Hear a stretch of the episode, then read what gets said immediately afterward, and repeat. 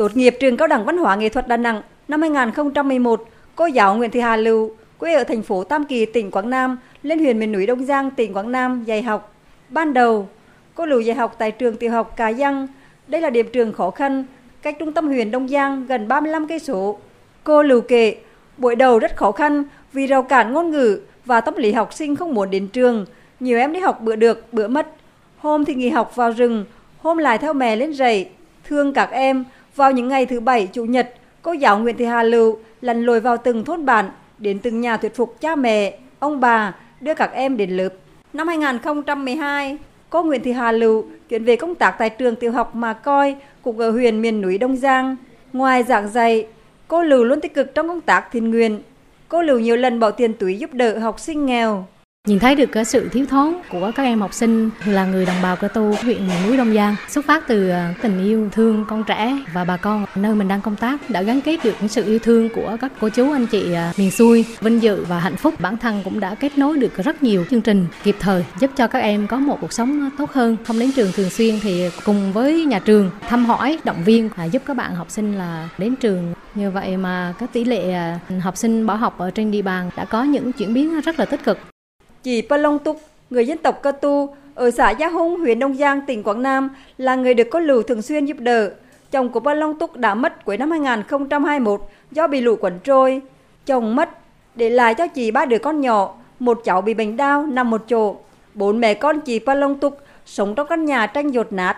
Đầu năm nay, cô Nguyễn Thị Hà Lưu vận động các nhà hảo tâm hỗ trợ 200 triệu đồng giúp mẹ con chị Túc xây ngôi nhà mới kiên cố. Chị Long Túc bày tỏ Cô Lựu đã tạo điều kiện cho bốn mẹ con em được có một ngôi nhà, quần áo, mắm muối, gạo và lại sách vở cho mấy đứa nhỏ. Cả nồi cơm này đủ thứ. Thật sự là cảm ơn cô và đã tạo điều kiện cho bốn mẹ con em.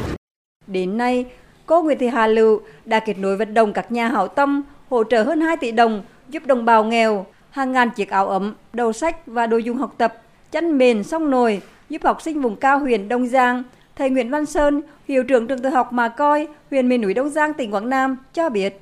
Chuyên môn cô rất tốt rồi, vận động tốt xã hội á, cô rất là năng nổ, kết nối rất là nhiều nhà hậu tâm á, giúp đỡ các em có hoàn cảnh khó khăn.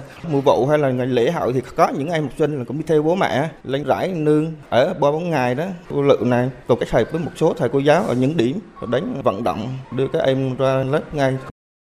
Ở huyện miền núi cao Tây Giang, tỉnh Quảng Nam, thầy giáo Palong Dip đang công tác tại trường phổ thông dân tộc nội trú, tiểu học và trung học cơ sở Chợ Ôm, huyện Tây Giang được nhiều người yêu mến. Thầy giáo Điếp chủ động kết nối và vận động các nhà hảo tâm, nhiều doanh nghiệp ủng hộ hàng trăm triệu đồng giúp đỡ đồng bào cơ tu nghèo, trẻ em khó khăn. Thầy Palong điệp còn tình nguyện hiến hơn 3 hecta đất vườn để địa phương xây dựng khu tái định cư, vận động nguồn lực xây dựng một điểm trường. Thầy giáo Palong điệp kể còn làm công tác từ thiện từ năm 2008 giúp đỡ nhân dân nghèo khó khăn, bốn xã vùng cao. Đi vận động hàng từ thiện nhiều lắm, quần áo, rồi sách vở các thứ. Về trồng hiến 3 hecta đất, làm mặt bằng cho làng bản về ở. Với các giáo viên ở vùng cao, biên giới, đặc biệt khó khăn của tỉnh Quảng Nam, việc bám bản bám trường như một duyên nợ của những người chọn nghiệp trồng người. Ông Thái Việt Tường, giám đốc sở giáo dục và đào tạo tỉnh Quảng Nam cho rằng, chính tình cảm của phụ huynh và học sinh nơi vùng cao biên giới luôn đong đầy và tiếp thêm động lực giúp các thầy cô giáo vượt qua mọi khó khăn, yên tâm công tác. Chúng tôi đánh giá rất cao sự đóng góp của đội ngũ giáo viên, nhất là những người dưới đồng bằng lên công tác khu vực miền núi, khu vực đồng bào. Thiểu số ở trên đấy, cũng hy sinh cái tuổi thanh xuân của mình vì sự nghiệp giáo dục, vì các em học sinh trên, trên khu vực miền núi. Cảm kích, có một cái tình cảm đặc biệt, cảm ơn các thầy các cô đóng góp cho ngành giáo dục đào tạo, có trách nhiệm đề nghị với lãnh đạo tỉnh với cơ quan có trách nhiệm của tỉnh tiếp tục nghiên cứu rồi có một chính sách gì đó phù hợp để mà hỗ trợ cái đời sống cho giáo viên đặc biệt là các cô các thầy. Công tác miền núi khu vực đồng bào thiểu số.